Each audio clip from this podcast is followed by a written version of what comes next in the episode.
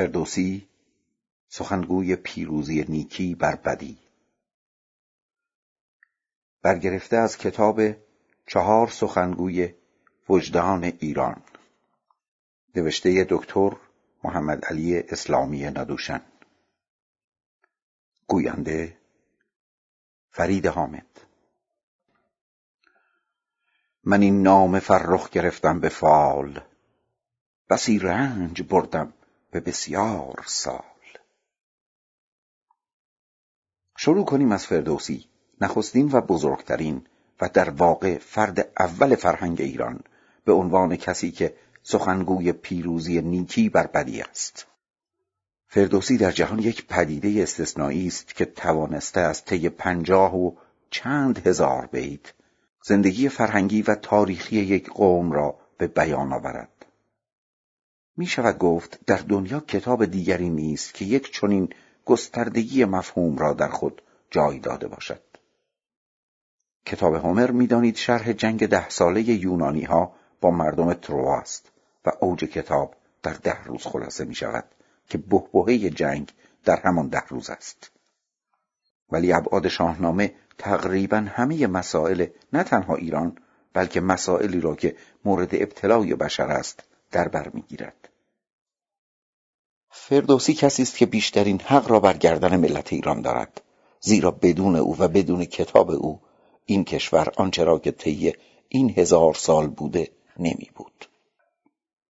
دلیل آن روشن است، زیرا شخصیت و قومیت ایرانی تکوین پیدا کرد و تشکیل شد بر اساس آنچه که در کتاب شاهنامه آمده.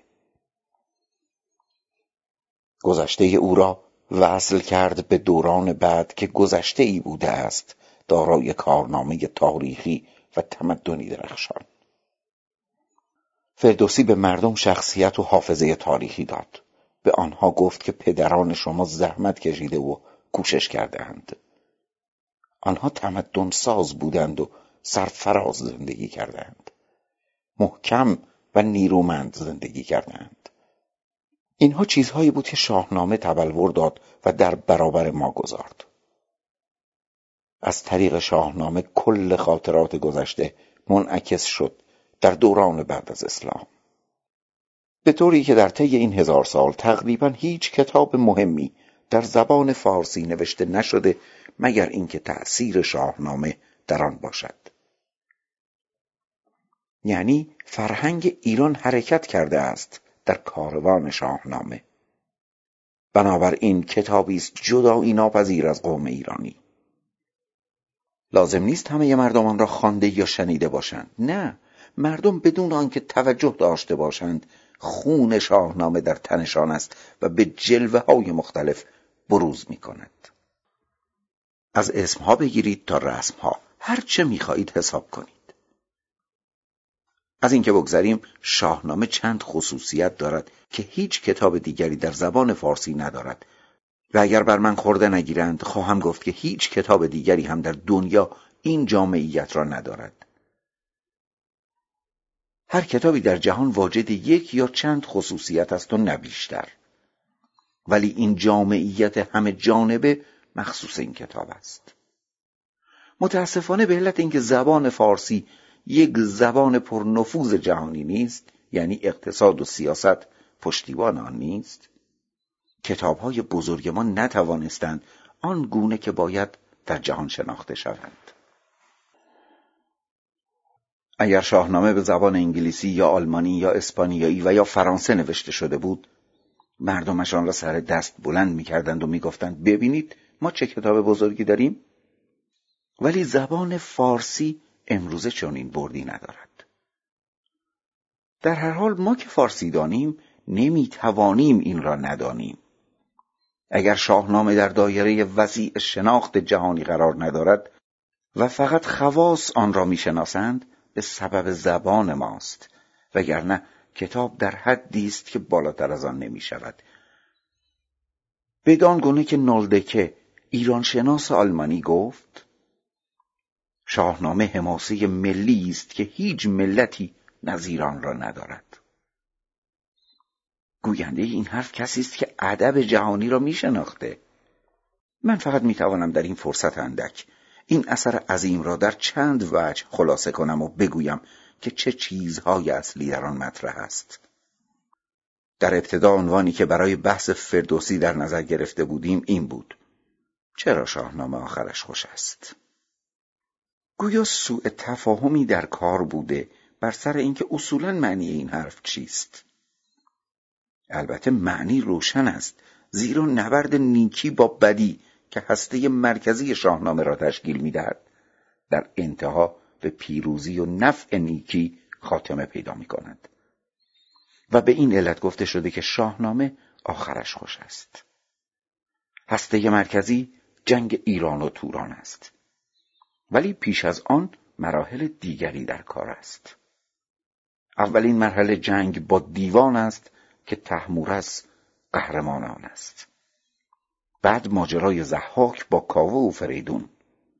بعد جنگ خانوادگی خانواده فریدون که به کشته شدن ایرج منجر می گردد و بعد جنگ ایران و توران بر سر کشته شدن سیاوش بیگناه و ادامه آن که بالاخره به مجازات گناهکار منجر می گردد و پیروزی جبهه نیکی را که ایرانی ها باشند بر بدی که تورانی ها باشند تحقق می بخشد. ایرانی ها در طی دوران درازی این کوشش و تلاش را دارند برای آنکه نیکی را بر بدی پیروز گردانند، به هر قیمت که شده، زیرا اگر آنچه اصول زندگی است به هم بخورد، کل مفهوم زندگی بشر به هم خواهد خورد. پس اگر گفته شده است که شاهنامه آخرش خوش است، برای آن است که عنصر گناهکار بی مجازات نمانده و جبهه بدی مغلوب گردیده. خب این به طوری که می‌دانی یک فکر مزدایی است که از کهن‌ترین تفکرهای دنیاست و تقسیم می‌کند زندگی انسانی را به دو جنبه نیکی و بدی. فلسفه این تفکر آن است که انسان در کوشش و تلاش بماند، در امید بماند. این تقسیم بندی به هر حال یک فلسفه و مفهوم منطقی دارد، زیرا مسائل دنیا را به دو دسته تقسیم می‌کند: چیزهایی که برای بشر گوارا و خوشایندند و چیزهایی که ناخوشایندند. خوشایندها گذارده شدند در ابواب جمعی خدای نیکی و ناخوشایندها در ابواب جمعی خدای بدی. تفکری است که پیش آورده شده برای اینکه بدیها را نتوانند نسبت دهند به خدای نیکوکار. این تفکر بعدها در مذاهب توحیدی و از جمله در اسلام به نحو دیگری عنوان گردید. خلاصه فلسفه این است که در آیین مزدایی بشر وظیفه‌دار است که کوشش کند و راه درست در پیش گیرد، راه انسانی در پیش گیرد، برای اینکه بتواند جبهه نیکی را بر جبهه بدی پیروز گرداند. این همان چیزی است که روحش وارد شاهنامه شده است. این مسئله مرکزی است و برگرد خود اقمار و ابزاری دارد.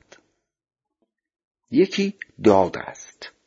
از مسائل مهم در شاهنامه داد و دهش است.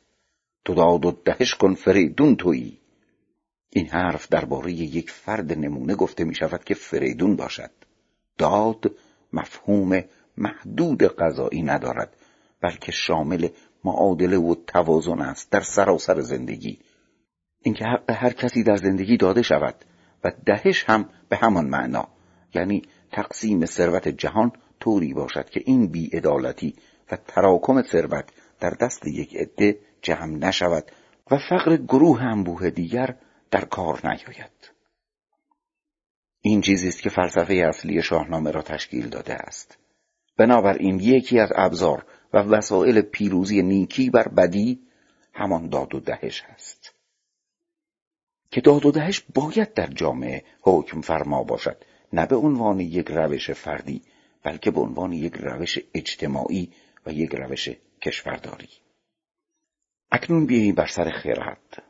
مسئله خرد در شاهنامه بنیادی است و پایه کار بر آن گذارده شده. خرد مفهوم بسیار وسیعی دارد. فشرده کل آموزه های انسانی است که از آن نتیجه گیری درست شده باشد.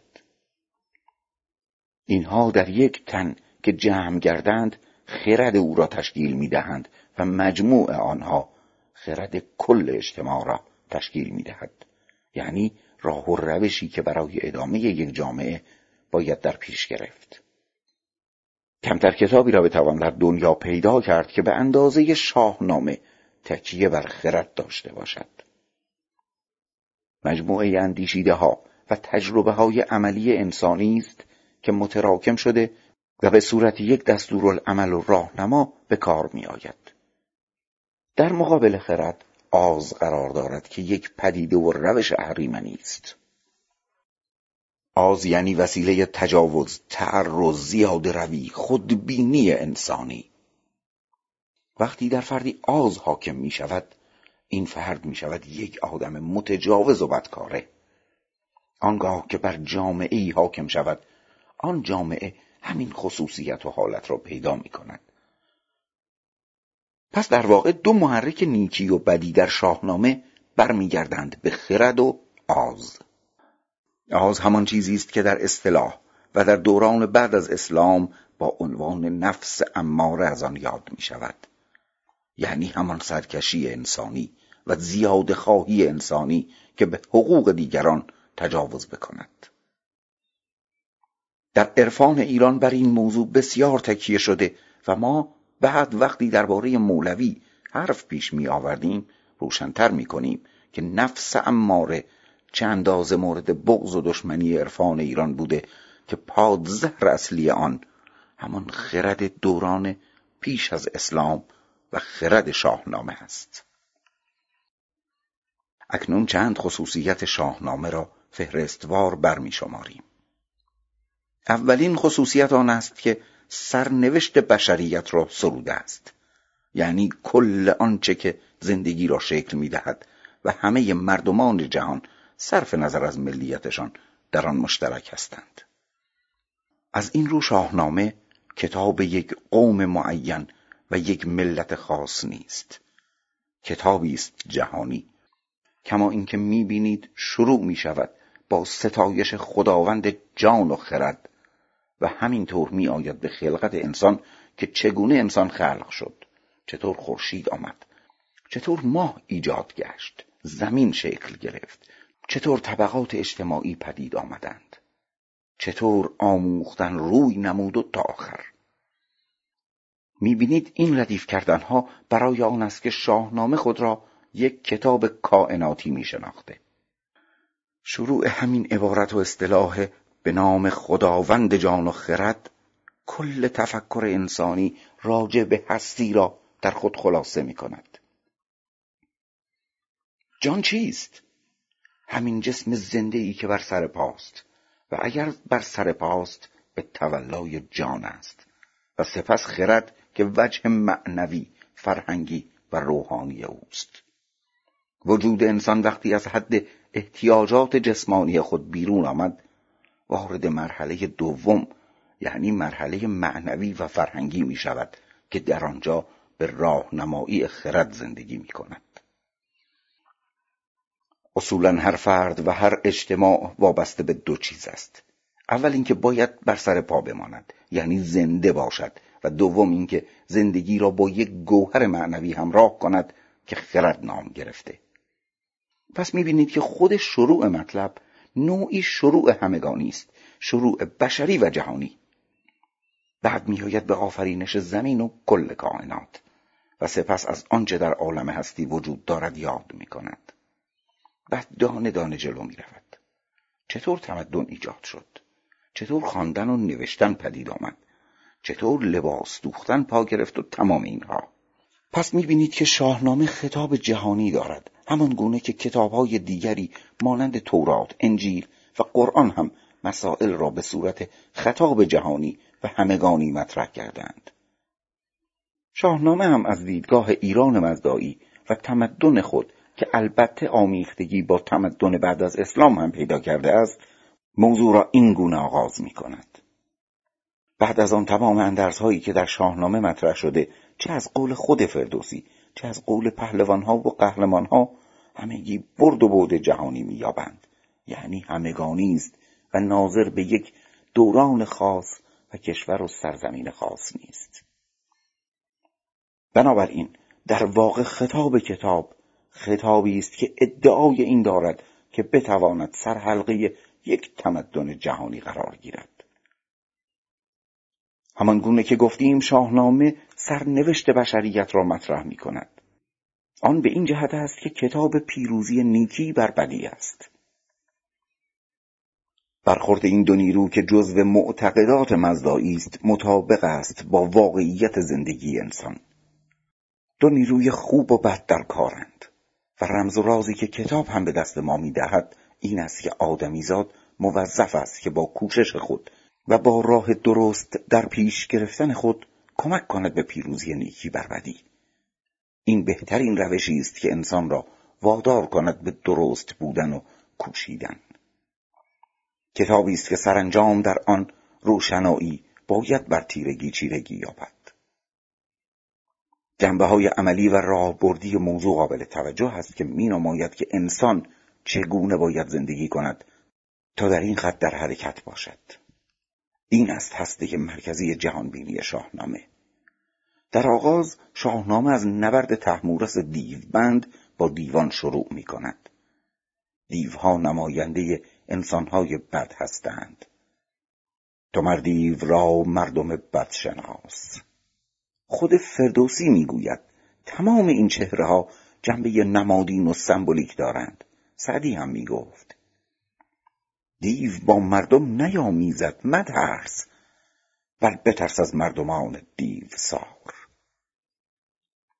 ذات آدمی مرکب است از جنبه‌های خوب و بد. اگر خوب خود را رشد دهد می شود انسان بهتر و اگر بد خود را رشد دهد می شود انسان بدتر. چه در فرد و چه در جامعه و چه در یک ملت این برخورد میان خوبی و بدی هست. پس در واقع ما نبرد میان خوبی و بدی را در دایره کل جامعه بشری می‌بینیم. روح پهلوانی.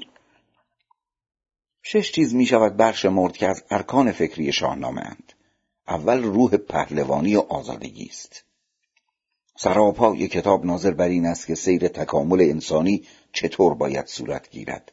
البته شاهنامه طبیعتاً کتابی جنگی است، ولی جنگ دفاعی و نه تعرضی.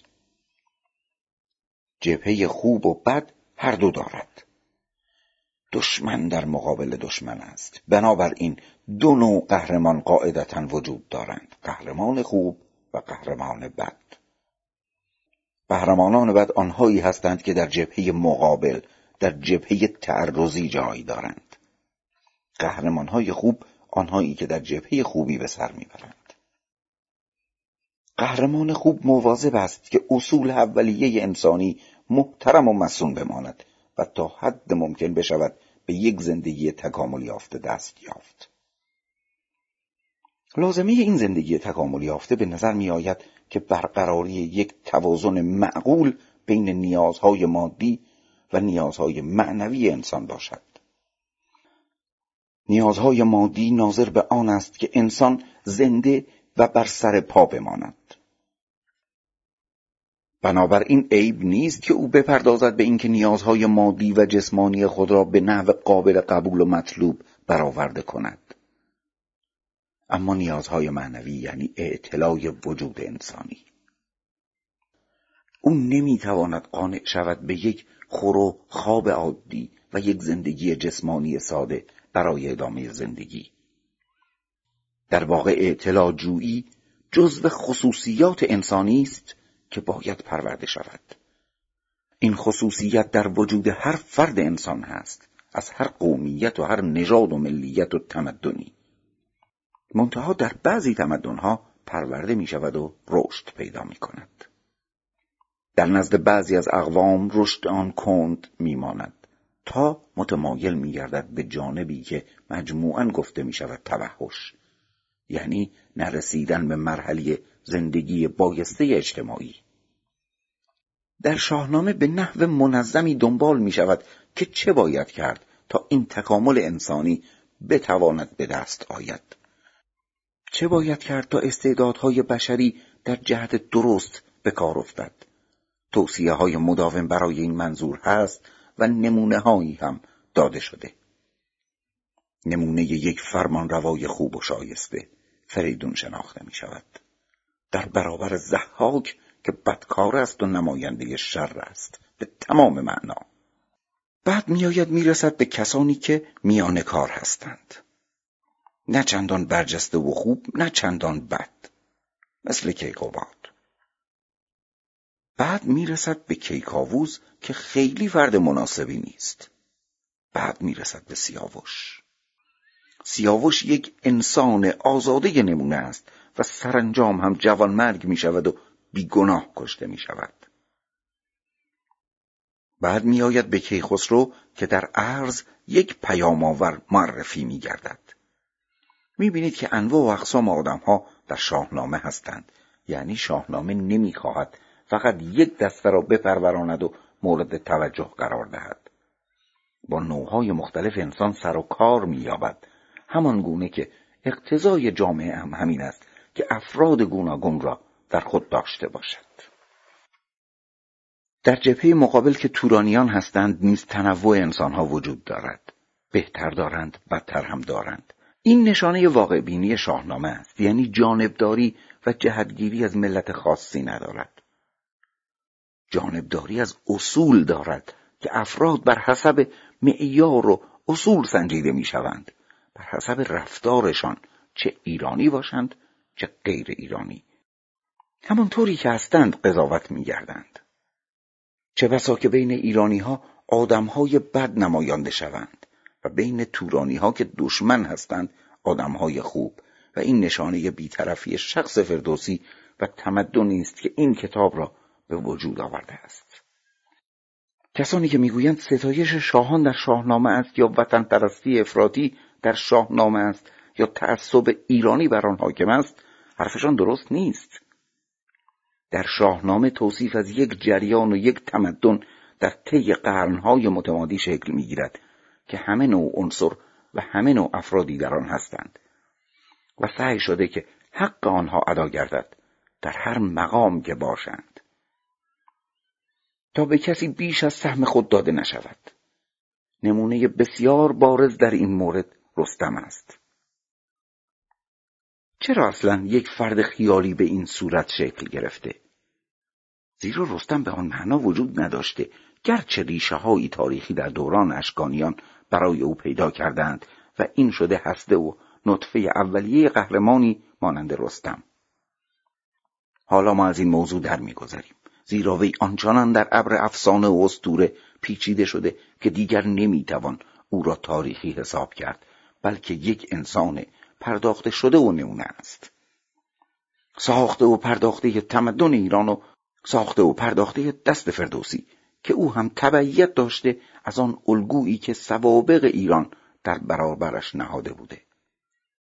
ولی به هر حال علاقه و خواست شخص فردوسی این بوده که رستم را به عنوان یک نمونه بارز انسانی مطرح کند و عجیب است که این رستم که نمونه بارز یک انسان است، او نیز از عیب‌های بشری خالی نیست. یعنی آنطور نیست که گفته شود رستم به کلی بی عیب و یک انسان کامل است. نه، ما با توصیف‌هایی که از او در مراحل مختلف زندگیش داریم می‌بینیم که ضعف‌هایی در زندگی او بروز می‌کند و این لازمه زندگی است. هیچ انسانی کامل نمی‌تواند باشد. انسان کامل اصطلاح درستی نیست و بر کسی به آن معنا صدق نکرده. بنابراین می شود گفت انسان برجسته، انسان والا، انسانی که به قله زندگی رسیده. این نمونه در رستم ایجاد شده. به قله زندگی رسیدن یعنی این که کسی تمام کوشش ها و تمام استعدادهایش را در جهت پیشروی به طرف بالا صرف کرده باشد. این نمونه گذارده شده در رستم. تاریخ سیستان از قول فردوسی نقل می کند که آفریدگار تا کنون هیچ فردی مانند رستم نیافریده. یعنی نمونه است و ترکیبی ساخته ذهن و تخیل بشر به عنوان فردی که کوشش به تکامل دارد، ولی نه یک فرد کامل. چه از لحاظ جسمی او کسی است که هیچ کس با او برابری نمی کند و چه از نظر روحی و خلقی و خصلتی فردی است که در راه حق و داد شمشیر می زند و همیشه برای دفاع از آزادگی و نیکی آمادگی دارد. کسانی اگر موضوع رستم را در شاهنامه دنبال کنند می توانند مورد به مورد این را در جاهای مختلف ببینند. از همه مهمتر مسئله آزادی است. رستم نمونه آزادی است. آزادگی و آزادی. در واقع اوج این مطلب در داستان رستم و اسفندیار نمود می کند که مهمترین داستان شاهنامه است. که رستم در آن به خاطر اینکه افت نکند و آزادی را از دست ندهد حاضر است به همه چیز دست بزند، حتی به بهای نابودی خودش، چون نمیداند که در این جنگ برنده خواهد شد یا بازنده، زیرا اسفندیار رو این تن است و سلاحی بر او کارگر نیست ولی بر رستم کارگر است. از این رو ناگزیر می شود که به تدبیر زال تن دهد و به سیمرغ متوسل شود که با داستان آن آشنا هستید. بالاخره موفق می شود ولی او آن را از قبل نمی داند. او حاضر است تمام موجودیت خود و گذشته خود و سرنوشت سرزمینش را که سیستان است و سرنوشت خانوادهش، خلاصه همه را بگذارد در یک طرف ترازو ببازد ولی آزادی را از دست ندهد. این بارها در داستان رستم و اسفندیار تکرار می شود که آنچه آزادی را خدشه‌دار می کند نمی شود از سرش گذشت. یک بار دیگر هم در مقابل کاووس که اختلافشان می شود همین معنا عنوان می گردد، یعنی می ایستد در مقابل پادشاه که کاووس باشد. در آن زمان می دانید که مقابله با پادشاه به هیچ وجه کار عادی نبوده، زیرا فرض بر این بوده که شاه فره ایزدی در خود دارد و از این رو جنبه مذهبی به خود می گرفت و کسی به خود حق نمی داد که برخلاف نظر او حرف بزند. ولی رستم به عنوان یک فرد آزاد این قاعده را در هم می ریزد. او در این معنا از زبان همه ابناء بشر سخن می گوید. خلاصه این نمونه انسانی است که به بالاترین حد زندگی رسیده و از این رو مرگ او هم یک مرگ عادی نیست، بلکه مرگی است که با حیله و نیرنگ به دست فردی از خانواده خودش صورت میگیرد، به دست برادر ناتنیش که شقاد باشد. این هم معنی دار است. کسی نمیتواند جز فردی از خانواده خود رستم او را از میان بردارد، آن هم به نیرنگ. گفتیم که شاهنامه کتاب خرد و داد است، کتاب انسان متکامل و نمونه، انسان نمونه‌ای که بتواند به بالاترین مرحله زندگی برسد. برای اینکه از این حد حرفهای عادی بیرون بیاییم چند خطی از شاهنامه را میخوانم. آنجایی که رستم جریان زندگی خود را وصف میکند و میگوید که من چه کارها کردم تا به این نقطه رسیدم. در جریان روبرویی با اسفندیار هر کدام از آن دو به اصطلاح رجزخوانی یا مفاخره می کنند. در این چند خط رستم خلاصه زندگی خودش را بیان می کند. می بینید که در مراحل مختلف و جاهای مختلف چه چیزهایی مورد توجه این مرد بوده که می خواسته حتما به آنها دست پیدا کند و قصور نکند در رسیدن به آنها. زمین را سراسر همه گشتم، بسی شاه بیدادگر کشتم. توجه داشته باشید، شاه بیدادگر یعنی در جریان نبرد خوبی با بدی با آنان درآویختم. 2. چون من برگذشتم ز جیهون براب، ز توران به چین رفت افراسیاب. یعنی از هیبت من نتوانست، جرأت نکرد در سرزمین خودش بماند. از توران فرار کرد و رفت به سرزمین چین، به شرقی ترین نقطه آسیا. 3. همی از پی شاه فرزند را، بکشتم دلیر خردمند را. که گردی چو سهراب هرگز نبود، به زور و به مردی و رزم آزمود. یعنی پسرم را کشتم، البته از پی شاه فرزند را. معنیش آن نیست که به خاطر کاووس پسرش را کشته، بلکه به خاطر دفاع از ایران بوده، چون وقتی با پسر روبرو شد او را یک پهلوان تورانی حساب می‌کرد که برای تسخیر ایران آمده و نمی‌دانست که او فرزندش است. زیرا ایران با آمدن سهراب با خطر خیلی بزرگی روبرو می‌شد. اما چون رئیس کشور کاووس بود، در اینجا می‌گوید همی از پی شاه فرزند را. 4. همی پهلوان بودم اندر جهان، یکی بود با آشکارم نهان. یعنی ظاهر و باطن من یکی بود و هرگز گرد حیله و ریا و ظاهرسازی نگشتم. همیشه با صراحت و راستی عمل کردم. 5. بران خرمی روز هرگز نبود، پی مرد بیراه بردز نبود. تا من پهلوان ایران بودم کسی جرأت نمی‌کرد که بر خاک ایران قدم بگذارد. دز یعنی خاک ایران. 6. که من بودم اندر جهان کامران، مرا بود شمشیر و گرز گران. سر جاودان را بکندم ز تن، ستودان ندیدند و گور و کفن. جاودان یعنی دیوان. تمام کسانی چون دیو سفید و دیگران که در مجموع از آنها حرف به میان آمده. ستودان ندیدند و گور و کفن، یعنی کارشان به گور و کفن نکشید. همینطور در وسط بیابان ماندند. آنگاه خطاب به اسفندیار میگوید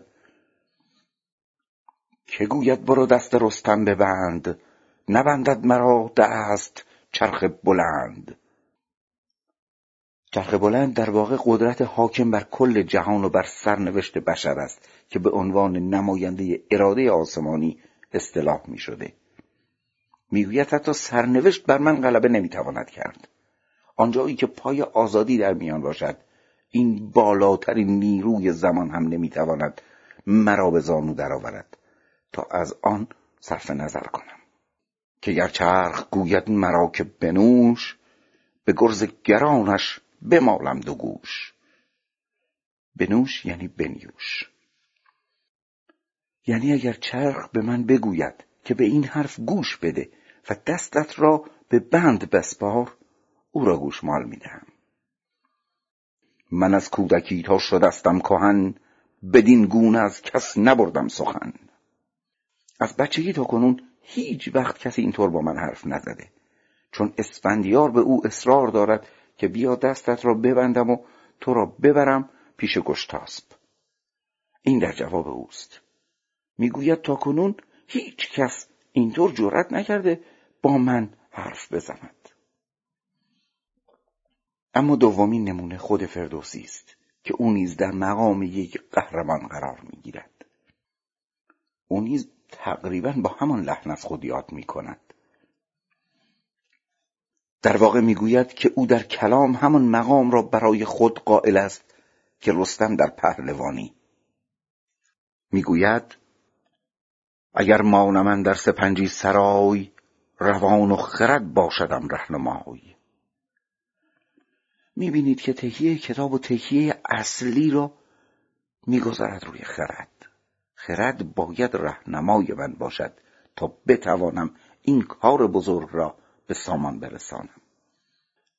سرارم من این نامه باستان، به گیتی بماند ز من داستان.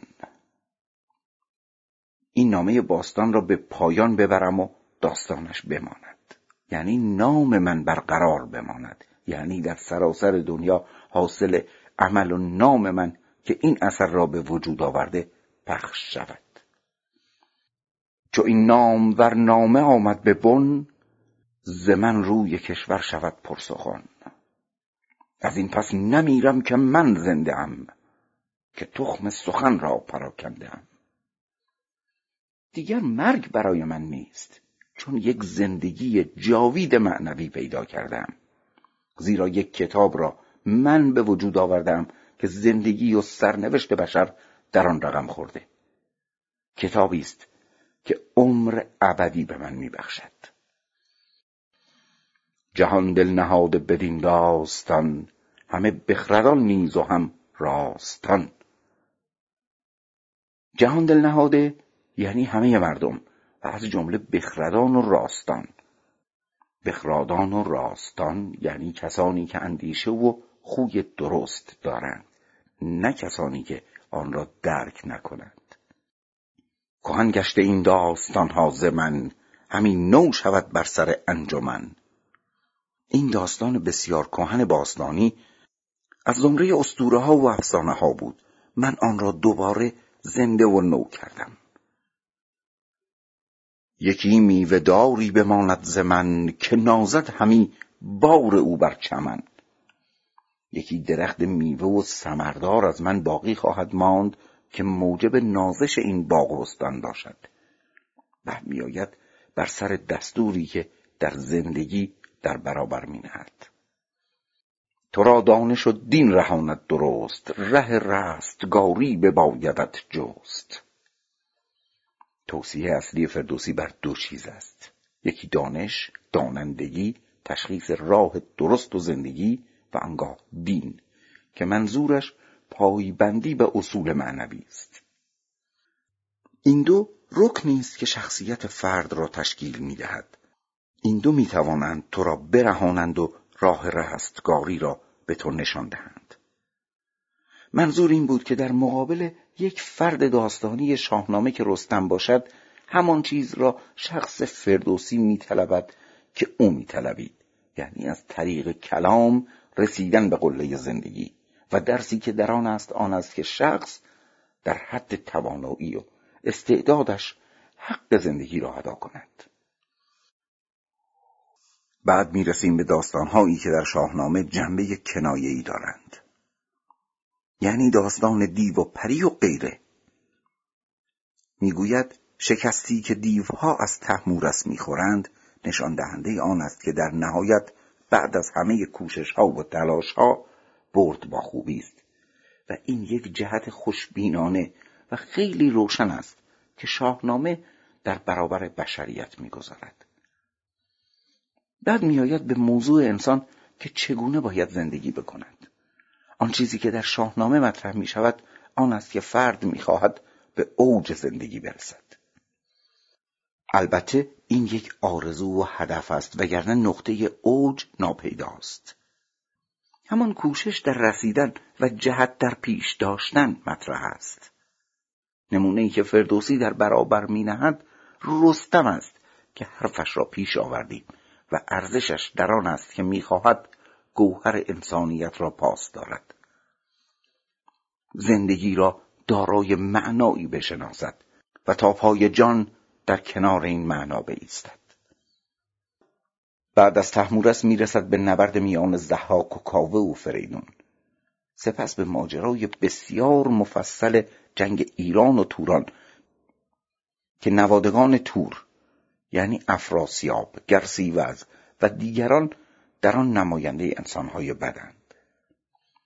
نه آن که همه مردم توران بد باشند. با مردم کار ندارد، با سران کار دارد و اگر ایران در جبهه خوبی قرار می‌گیرد برای این است که سرانی چون فریدون و کیخسرو دارد. پس می‌بینید که کل شاهنامه چه در بخش داستانی و چه در بخش تاریخی بر این روال جلو می‌آید. در دوره تاریخی هم باز موضوع توجیه می شود، زیرا جنگ ها ماهیت دفاعی دارند. و البته از این حیث شاهنامه یک کتاب امید می شود. در شکستی که تورانی ها از ایرانی ها می خورند، شکستی که زهاک از فریدون و کاوه می خورد، شکستی که دیوها از تحمورس می خورد. وقتی می گوید تو مردیو را مردم بدشناس، کسی کون ندارد ز یزدان سپاس، میخواهد بگوید که این موارد شاهنامه جنبه سمبولیک و کنایه‌ای دارند.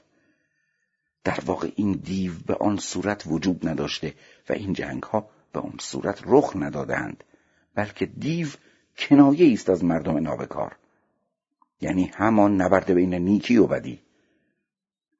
آخرین توجه او به صلح و تفاهم است. بیازاری و خاموشی برگزین، که گوید که نفرین به از آفرین. میبینید که شاهنامه کتاب جنگ است، اما همانطور که گفتیم نه جنگ تعرضی، جنگی است که میخواهند نگذارد که حق پایمال شود و متجاوز بدون مجازات بماند. و در واقع این جنگ برای این است که به آرامش واقعی و پایدار در دنیا کمک کند. برای اینکه اصول بتواند مستقر بماند میگوید بیازاری و خاموشی برگزین. خاموشی البته یعنی آهستگی، ادب، تمدن.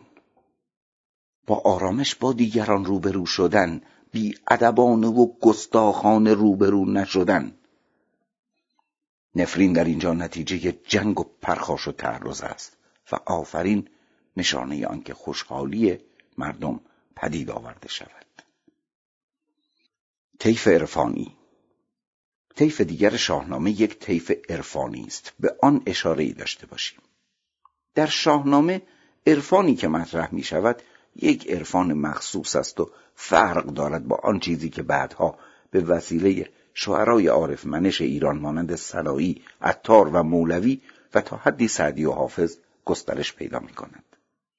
عرفان شاهنامه یک نوع عرفان زمینی است، یعنی عرفانی که با خصوصیات واقعی زندگی انسانی سازگاری دارد و توصیهش این است که آدمیزاد نباید تا آن پایه خودش را پایبند کند به این تعینات و تعلقات زندگی که انسانیت خود را فراموش کند، بلکه نوعی لطافت و نودیستی، به فکر دیگران بودن، به پایان زندگی اندیشیدن و دنیای دیگر را منظور داشتن باید در کار بیاید. شاهنامه اعتقاد به دنیای دیگر هم دارد و از آن به عنوان مینو یاد می کند. در واقع یک نوع عرفان لطیف خاکی انسانی است. یک نمونه آن ایرج، نمونه دوم آن سیاوش، نمونه سوم کیخسرو است. اینها در بالاترین سطح قدرت به عنوان شاهزاده و شاه غافل نیستند از آن مفهوم معنوی زندگی و در واقع در مسیری قرار می‌گیرند که بتوانند به قله زندگی برسند. این چیزی است که در شاهنامه عنوان شده است. تمام تأمل‌ها و اندرزهایی هم که در این کتاب مطرح می‌شود ناظر بر این موضوع است، یعنی اینکه رعایت مقصود آفرینش بشود. میگوید پشت نکنید به زندگی، نفی نکنید زندگی را. این حالت جوکیگری و مرتازیگری و ترک دنیا در شاهنامه مطرح نیست، ولی نوعی لطافت زندگی و آگاهی نسبت به مواهب طبیعی و شخصیت انسانی و ماهیت عمر از طریق این نوع عرفان توصیه می شود که خیلی هم در این حال تأثیر گذار بوده و در عرفان بعدی و عارفان بعدی ما از این جهت از شاهنامه الهام گرفتند.